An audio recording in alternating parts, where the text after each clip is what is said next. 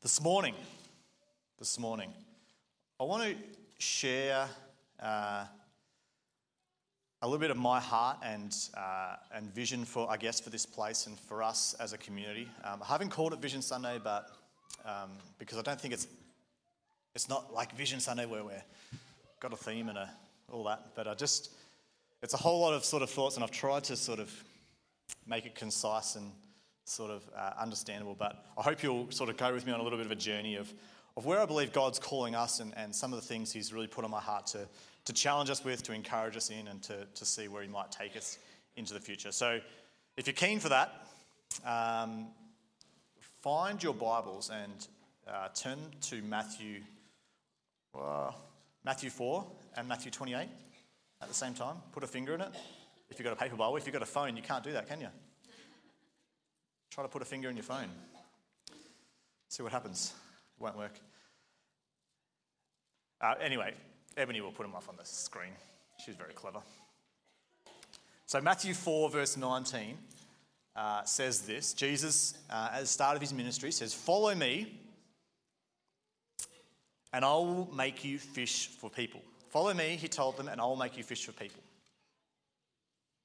And then in Matthew 28, verse 18 to 20, you know this passage. Uh, Jesus came to them, came near and said to them, All authority has been given to me in heaven and on earth. Go therefore and make disciples of all nations, baptizing them in the name of the Father and of the Son and of the Holy Spirit, and teaching them to observe everything I've commanded you. And remember, I am with you always to the end of the age. Holy Spirit, would you help us to hear your voice this morning? Would you help us to be receptive? To what it is that you want to speak into our hearts. Uh, would you give us faith to, to step out in, in obedience this morning? In Jesus' name we pray. Amen. Uh, this, at the moment, at, at our household, we've got a bit of a light problem um, in that a lot of our lights are broken. Uh, we've got a light in our dining room that's like on a dimmer. I think the dimmer's going, it just like flashes. And we're like in the midst of renovation, so we know we're going to change it soon. So we're just like, eh, it's flashing. The oven light doesn't work. Um, our bedroom light doesn't work, it's the light's blown. Uh, we've got two cars, and there's a headlight blown on both of them, like one headlight on each car. Uh, I'm sure there's some other lights that aren't working, but Alana's sitting there going, mm-hmm, mm-hmm, mm-hmm. I'm confessing my sins to you all publicly. Um, I notice all these, all these lights that are, that are blowing, and, and sort of uh, the longer it goes on, the more you just sort of get used to the fact that I just know that switch doesn't work. Like I know if I walk into the bedroom and hit the switch, it doesn't work. So I don't even, I don't even flick the switch anymore. Um, I just open the curtains and let God's light shine. Um, yeah, I'm just super spiritual like that. Um, or I don't, I don't really use the oven too much. so I don't really understand the importance of an oven light, but um, yeah, that one's high priority to get fixed. Uh, again, the headlights are like, I still can see. No. Yeah, I know. I'll get it fixed. I'll, I'm going to be held accountable. We'll get them all fixed this, this year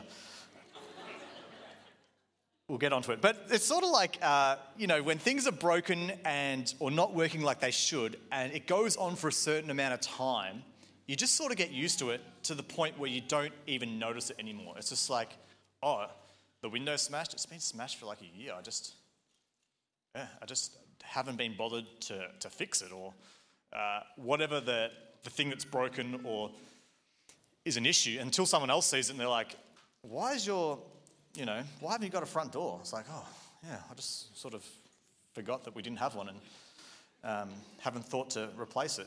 Or, whatever it is that is missing. And, and it's sort of like the elephant in the room, if you like, or the thing that's really obvious to everyone, but because you've lived with it for so long, you're sort of just blind to it. You know what I mean? And I reckon uh, the Australian church, we're a bit like this. There's sort of like this proverbial elephant in the room in this sense of making disciples that is not happening on a whole, that we're just sort of like, eh, well, it's gone on for like this for so long that we're just sort of used to it. It's just sort of, it's just the way it is. We just sort of live with it. We just sort of have to put up with it, I suppose. And uh, it's been there so long, we just don't think it's that strange. We don't think it's that broken. Uh, the Australian church, in case you're unaware, is in decline. No matter which way you pull the numbers, do the math, it's in decline. Um, between 1950 and 2007, I know 2007 is a long time ago, it's going down from 2007, but this is census data. Um, monthly church attendance has declined from 44 to 17%. 44 to 17%. There's a pretty graph here that I pulled off uh, Wikipedia that, that puts the census data together. On the next one, Ebony, the picture, the graph, there you go. Basically, all the blue is church, uh, Anglican, Catholic, other Christians, um, and their affiliations in the census, and that goes from 1901 to 2016. And you can just see it's declining. It's gone from like close to 90 something percent down to uh, about 50 percent. And so we've got this issue or this whatever it's happening in Australia where people are not coming to faith, they're leaving faith. More people are walking away from faith than they are coming to faith. And we've got this clear command from Jesus for the church, for the Christian, to go and make disciples, to go and reach the lost, become fishers of people.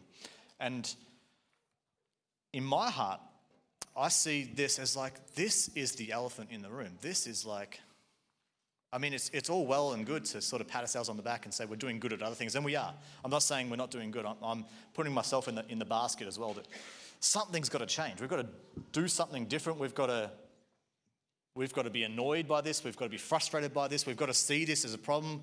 We've got to see this like the broken oven light and say, I can't deal with this any longer. This has to be changed. This has to be turned back on. So you look at Matthew 4:19, that, that, that verse we read. And Jesus says to his disciples, he gives them a vision when he calls them to follow him. He says, Follow me, and I will make you fish for people. Follow me, and I will make you fish for people. So, Jesus' call is a call to follow. And I think we, we preach this message and we do this message pretty well. This call to follow Jesus, call to receive from Jesus, call to get grace from Jesus, to get everything we need from Jesus. And he calls the disciples to that. Uh, and we like this part. We like the, the call that Jesus has to, to follow him and to receive from him and to get all that we need from him, to get peace and to get, um, to get love and to get purpose and, and all these things. We, we love this, following Jesus, receiving his grace. But the vision for this following is for something much bigger than just for following. He says this He says, Follow me, and I will make you fish for people. You can't separate this call, you can't separate the following from the going, the following from the discipling. And so the call is to follow and to receive, but the call is also to disciple and to give, to go. And these two ideas, I don't think, can be separated. They can't be sort of segregated out and say, well, we're called to follow in some seasons of life, and then we're called to disciple in other seasons of life. We're called to, to follow and disciple in the same breath, in the same way. They go hand in hand together. We cannot follow Jesus without fishing for people. It doesn't work. It's not what the disciples, it's not how Jesus discipled his disciples. So the disciples hear this call in Matthew 4, and they spend the next three years following Jesus, receiving from Jesus, um, getting teaching from Jesus, getting encouragement, getting challenged by Jesus. And then at the end of their time together, he sort of brings them all together and he says, Now, this is the point. Remember, I want you to go and make disciples. You followed me for three years. I want you to go and make disciples. Baptizing, teaching, causing people to obey. Um, and I'll be with you. I'm always going to be with you. And we could pull Matthew 28 apart. Um, and over the next couple of weeks, we we will a little bit, but um, we've heard countless messages on this idea. This idea is not new to us.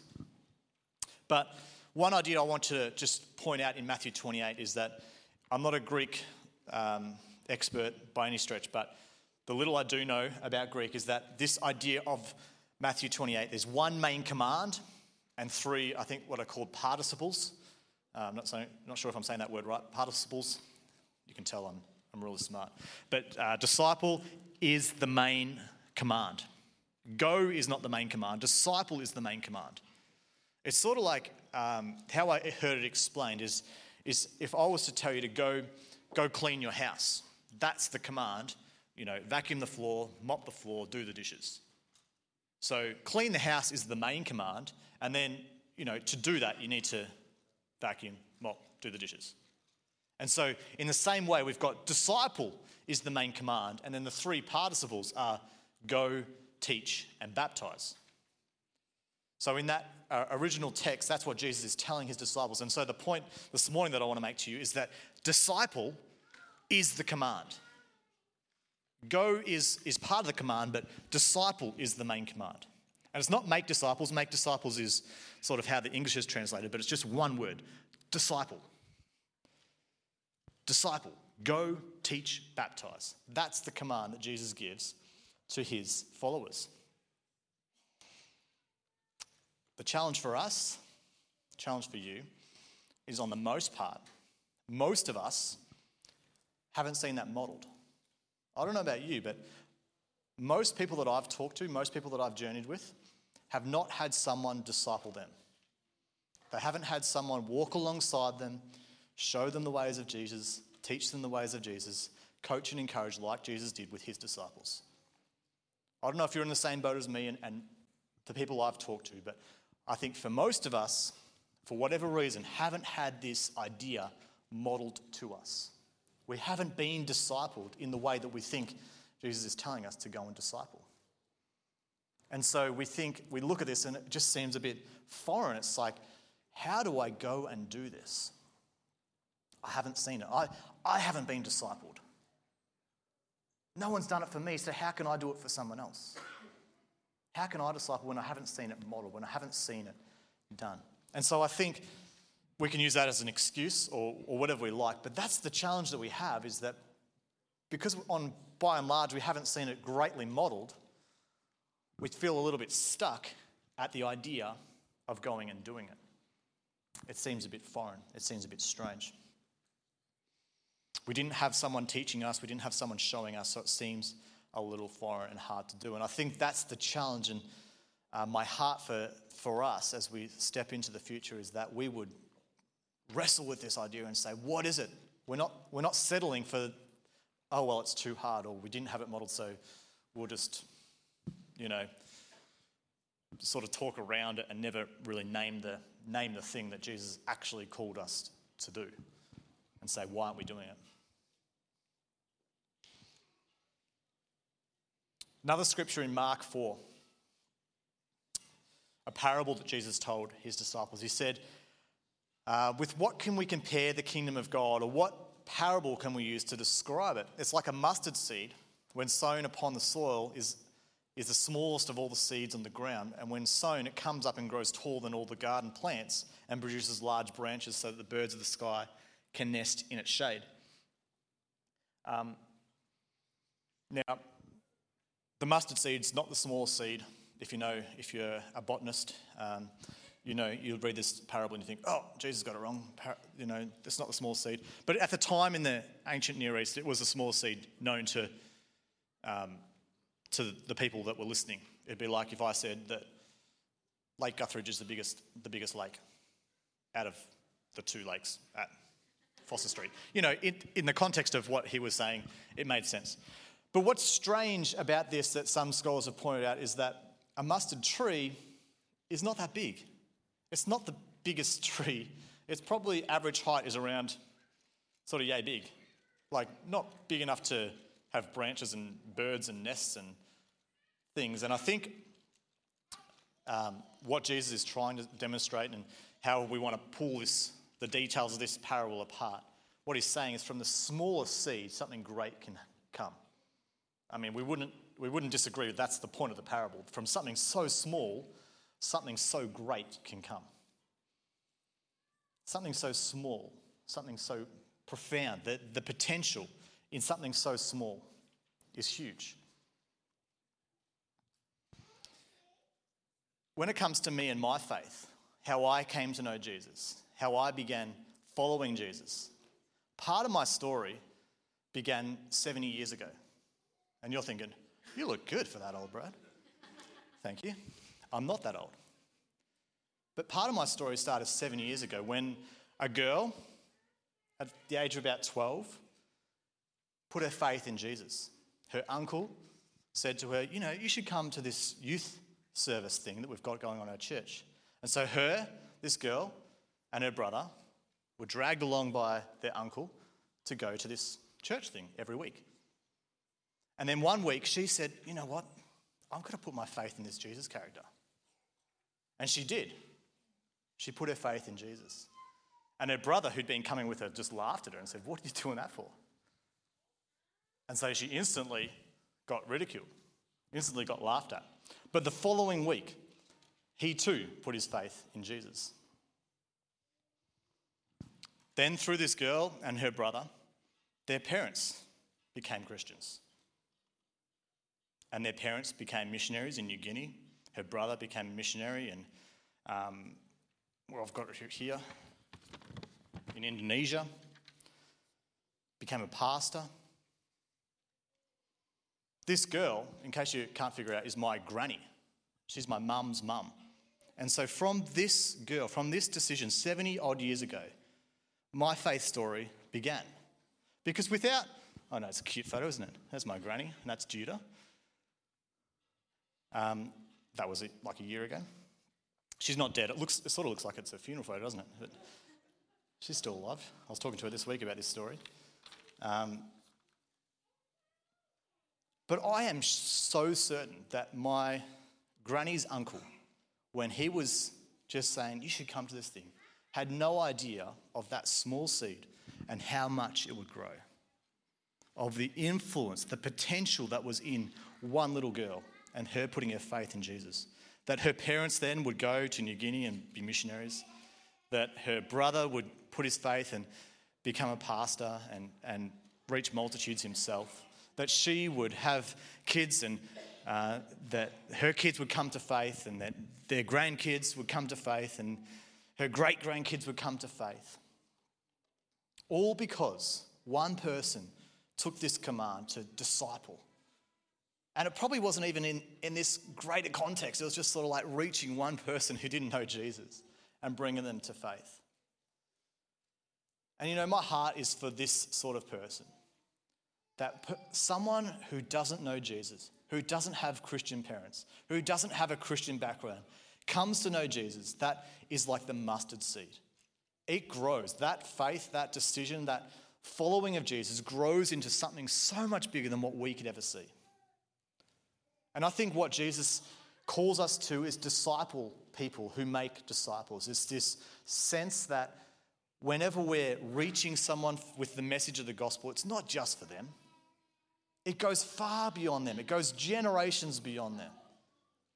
The potential is so much greater than them. And so I, I, think that's partly why we don't see the word evangelism sort of really talked about too much in the Bible because evangelism has this sense that we just tell people about Jesus and then, you know, it just finishes with them. But disciple is this idea that we tell someone about Jesus and we help them journey to a point that they're making disciples, that they're influencing lives around them. And so, my heart and my my vision for us as a, as a community is that we would see these people come to know Jesus in a life changing way that would begin a journey for their generation, for their family line, that would change generations and generations to come. There's another story in Genesis where, um, and you know this as well, the call of, of Abraham and Sarah in Genesis 15, verse 1 to 5. Just let me read it. It says, After these events, the word of the Lord came to Abram in a vision Do not be afraid, Abram. I'm your shield. Your reward will be very great. But Abram said, Lord God, what can you give me since I'm childless and the heir of my house Eliezer, is Eliezer of Damascus? Abram continued, Look, you've given me no offspring, so a slave born in my house will be my heir. Now the word of the Lord came to him This one will not be your heir. Instead, one who comes from your own body will be your heir. He took him outside and said, Look at the sky and count the stars if you're able to count them. Then he said to him, Your offspring will be that numerous. Now, for Abram and Sarah, if you know the story, this point in their life, they had heard God say this to them before. He'd heard God say, you know what, Abram, Sarah, you're going to have countless, you know, you're going to have lots and lots of children. And they got really old at this point, and so God's coming to them again, coming to them again and saying, no, no, no, you're going to have lots of children from your own body, your own children. And I think for us, there's every reason to believe that multiplying disciples can't happen through us. They can't come through my work. They can't come through your work. Like maybe someone with a really great gift of evangelism or a great personality or a great charisma could go and make a disciple, but me, it couldn't come from me. And I think God would want to do what he did with Abram, and he'd want to take us out of the tent together and say, Look at the stars. Let me paint this picture for you again. That you are called to fish for people, you are called to make disciples. There is a greater purpose in, in you following me than just following me. The call I have for you is to follow me and to make disciples, is to reach those who don't yet know me. And so I, I really believe that God wants to sort of enlarge our vision together, enlarge our view of what He could do. And the part of our story at Sale Baptist will, that, will be that we'll see these, what I'd like to call first generation disciples. That people who don't have any sort of Christian heritage, or maybe they did, um, you know, generations ago, but for what they've known, they don't have any Christian heritage, would come to know and trust Jesus and follow Jesus and make disciples of their own. That we'll see people, and we're already seeing, we've already got those people in our church sitting with us, and we'll pray for them in a moment. But we'll see first generation disciples, and, and then we'll see generation discipleship, generational discipleship, that we'll see the young ones that we see so many of every Sunday. That it won't just be a, oh, because they're raised in church, they'll be all right. That's not all right. There's plenty of kids that have, over the last 50 years that have been raised in church that are a part of that decline, that have walked away. That just because a kid comes to church does not guarantee that they are going to be a disciple of Jesus who will reach other people. That we will take that seriously as a church and that we'll be uncles like um, my granny had an uncle who brought her along just because maybe we don't have our own kids here in church, that we will see these young people and we'll say, there is something that I can do there is a role for me to speak into the next generation and disciple them and see them raise and, and, and see their families come to know Jesus as well. That we'll see disciples who make disciples. It doesn't just get stuck at one person. We're not called to be buckets, we're called to be conduits. We're called to take what Jesus has given us and pass it on to the next person. We'll see second, third, and fourth generation disciples taking faith as their own and passing it on to those around them.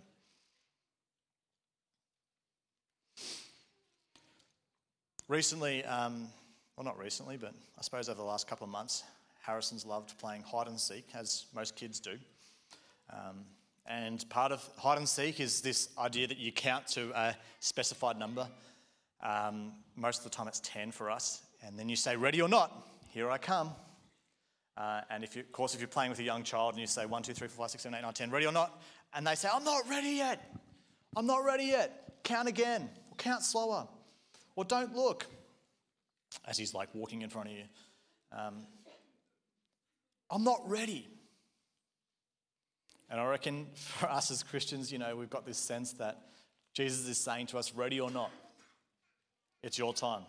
Go, make disciples. And for us, we go, I'm not ready. I'm not ready yet. There's just, I just need to learn a little bit more. I need to be discipled a little bit more. I need to read a bit more of the Bible. I need to sort of get some of my life together before I can go. Let me show you something back in Matthew 4. You know, we read that verse Go and I'll make you fishers of people. Listen what those disciples do. What's the first thing they do? All right. So it says, Follow me, verse 19, Matthew 4. Follow me, he told them, and I'll make you fish for people. Immediately, they left their nets and followed him. Great. So they've got the first half of that call done. They're following him. They've left everything and they follow him. Then what do they do?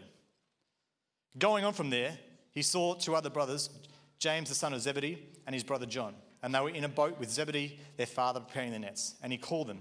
Immediately, they left their boat and their father and followed him. And so immediately they're going out and reaching others. Jesus is taking them and saying, let's go and do this together. Let's go and reach disciples. Let's, sorry, let's go and reach those who don't yet follow me, and let's get them to follow me too. And Jesus is taking his disciples who don't even know who Jesus is, what he's on about, and he's taking them on a journey and saying, I want you to follow me and I want you to fish for people. We're, we're getting others in on this as well. And I reckon for us, we need to hear that call, ready or not. Let's go. Whether you feel ready, whether you don't feel ready, we'll never feel ready. If we, if we wait till we feel ready, we'll just never go. We'll never go and do it. We'll just sort of sit back and go, well, I'd like to see someone else do it first. Um, someone else show me how, the, how to do it. Um, and we'll find our excuse and we'll, and we'll make excuses and we'll find reasons why it's not working. And I think God would say to us, like He said to Abram, like He says to His disciples, you know, I've got a bigger vision. I've got come out of the tent again. Let me show you again. There's, there's something better for you to, to live in. There's, there's a bigger purpose. There's a bigger reason you're here. It's to reach people who don't yet know Jesus. Even a verse that we read last week. If you were here last week, we looked at Acts chapter 4, and I want to read a verse again that we read last week in Acts 4, verse 13. It says, When they observed the boldness of Peter and John and realized that they were uneducated and untrained men, they were amazed and recognized that they had been with Jesus. Uneducated and untrained. Uneducated and untrained. Ordinary people. Ordinary men. In the Greek, the, I think the Greek word is idioses, idiots, literally is where we get this word from. That they didn't know anything. They were not sort of like these people that you would expect to be leading the church. Case in point. Like they would not the people that you would look at and go, oh, they should be leading the church. They should start this movement that's, I mean, the whole world rests on these people's shoulders. Uneducated, untrained men. Ordinary people, but an extraordinary mission. Ordinary people, but an extraordinary mission. You know, the apprenticeship of the day for Jesus and his disciples, for anyone, was not like a three year course. It was the, the apprenticeship model or the, the, the, discipleship model was you follow the, the rabbi or the, you follow the master of whatever trade or uh, thing you're walking in, and you follow them until you're like them until you become like that person. And then you're ready to go and have your own. It's like that could take a year, that could take 10 years. But you travel with someone, you follow someone until you are like that person. And so that's why this verse in Acts 4, verse 13 says they were untrained and uneducated, but they recognized that they had been with Jesus. Because why? Because they were like Jesus. They'd followed Jesus and they'd got to a point where they'd become like Jesus. They had been with Jesus, they had been trained by Jesus, they'd been following Jesus. They were making their own disciples. They were reaching people with the message of Jesus. And so when we are with Jesus, like Peter and John were, we follow Jesus and we fish for people. We follow Jesus and we make disciples. We disciple others. We go, we teach, we baptize. When we really follow Jesus, we become like Jesus. And so, right now, just um, as we think about this idea, I want you to sort of picture someone in your mind that you know doesn't know Jesus. I want you to try to think of someone that you know um, who doesn't have a Christian family that they're a part of. Maybe it could be a niece or a nephew, and you're sort of the family for them. But maybe it's a neighbour. Maybe it's someone that just doesn't have any Christian background at all I want you to think of that person. Now, I want you to think of that person's potential influence. If they came to faith, what sort of potential influence would that have? What kind of mustard seed would bloom out of that person's life? You see, I think for so long we've been told this idea of going making disciples is just go and get one person and bring them to church and just hope that they Trust Jesus. And I mean, that's good. If we can do that, praise God. You know, there's a, there's a celebration, there's a party in heaven. But it's so much more than just bringing one person to Jesus. That to disciple, to reach someone for Jesus, is to see that beyond that person is to, to lead them and to tell them about Jesus in such a way that it doesn't, it doesn't stop with them. That we have the opportunity to tell the next generation that when you come to know Jesus, you follow him and you make disciples. We can set up a new normal, what a new normal of Christianity is like in Australia. That the, the, our history, our recent history of church decline, doesn't have to be our future. That we can set up a, a, a new normal of when you follow Jesus, you make disciples. That's what a normal Christian does. Us in Australia, we're not doing normal Christianity. We're not following Jesus the way we were supposed to. And we want to try to change the tides of that. We want to try to change what normal Christianity looks like. That we're not content with just knowing Jesus for ourselves, but we want others to know. And I know, you know, that we want that to happen. I'm not saying that we're all sitting here going, oh, I hope no one knows Jesus like I do. Like, I know that's our heart. But I want us to be challenged together to say, what? We've got to do something different. We've got to be stirred in a way that we're, we've got to try some other things. And we'll get to what those other things might be. But for the moment, I want you to just think of that person and the potential influence they might have. I don't want to pray for that person right now. I want to pray for those people in our, in our own lives that we know that don't know Jesus. I want to pray for them and I want to pray for their families. God, would you help us to see what you see? Would you help us to step outside the tent, look at the stars, see your vision, see your heart, and not limit you because of what we've seen in the past?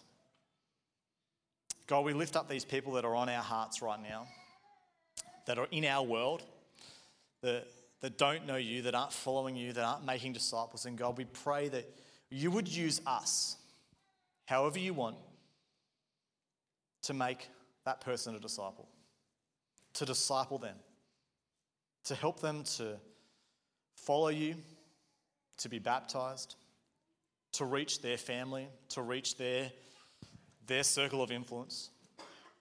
Not so that we look good, not so that we get pats on the backs, but so that they know you, so that more people are in heaven, so more people are in right relationship with you.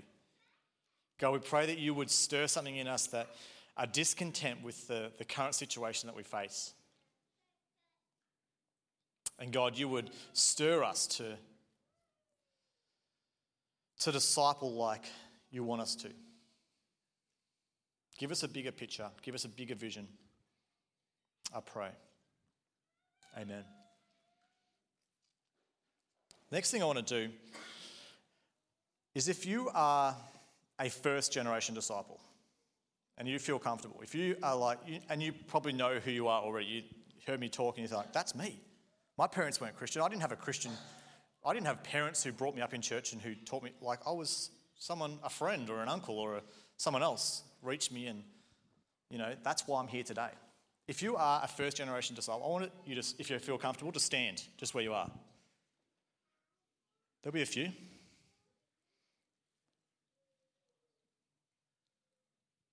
How cool is this? Just have a look around. Just like these, what, 25 people that are standing up, the, the generations that are already been influenced by them, that are going to be influenced by them. I want to pray for them. I want to pray for their the future, the generations to come through these people, the, the influence that will come through these people following Jesus. Jesus, we lift up these people that are standing right now.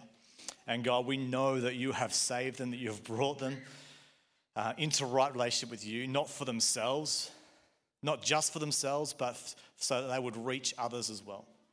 And God, we pray for future generations that are still to come through these people. And God, we pray that this faith would not just be passed on, but there would be disciples made, disciples who make disciples. God, that there would be generational impact and the grace that you have shown them would be passed on to children, to nephews, to nieces, to, to workmates, to brothers, to sisters, to mums, to dads. God, that it would not stop with them. And God, we would hear testimony after testimony of, of their circle of influence being impacted by their own faith. And so, God, we lift them up and we ask that you would have your way in their hearts. Give them a bigger picture and a bigger vision of the influence that you want to bring about in their life. In Jesus' name we pray. Amen. And one other group I want to pray for um, as the band comes up, and that's as we sing this song. If you've heard what I've said and you're like, wow, that sounds pretty cool, um, I don't even know if I'm a disciple at all. I don't even know if I'm following Jesus at all. And you have heard maybe some messages over the last few weeks or whatever, and you're, you're ready to make that decision to follow Jesus yourself. I would love to pray with you. I would love to, to lead you and to help you to understand what it is to follow Jesus. There's no magic prayer to pray. It's just a decision that you need to make in your heart to, to trust Jesus, to have faith in Him, and to follow Him, to make disciples, to tell others. And so, if you're ready and, and wanting to make that decision, as we sing this last song, I'm just going to be standing down the front here, and I'd love to, to meet you. I'd love to pray with you and encourage you as you begin that journey. And so, let's stand together. Let's pray. God, for people in this room right now that aren't following you, who don't know you, God, I pray that you would stir their hearts right now to make that decision, to follow you. To follow you and to, to make disciples themselves. And God, for all of us, I pray that you would stir this idea of what it is to follow you and make disciples in our heart. God, help us not to settle for where we're at whether we're great at this or whether we're terrible at this. But God, just encourage us on to a, to a better day, a bigger future. Seeing more people come to know you. We love you and we honor you in Jesus' name. Amen. If you'd love me to, if you'd like me to pray for you this morning, I'm just going to be standing down the front here. I'd love to pray with you during this song.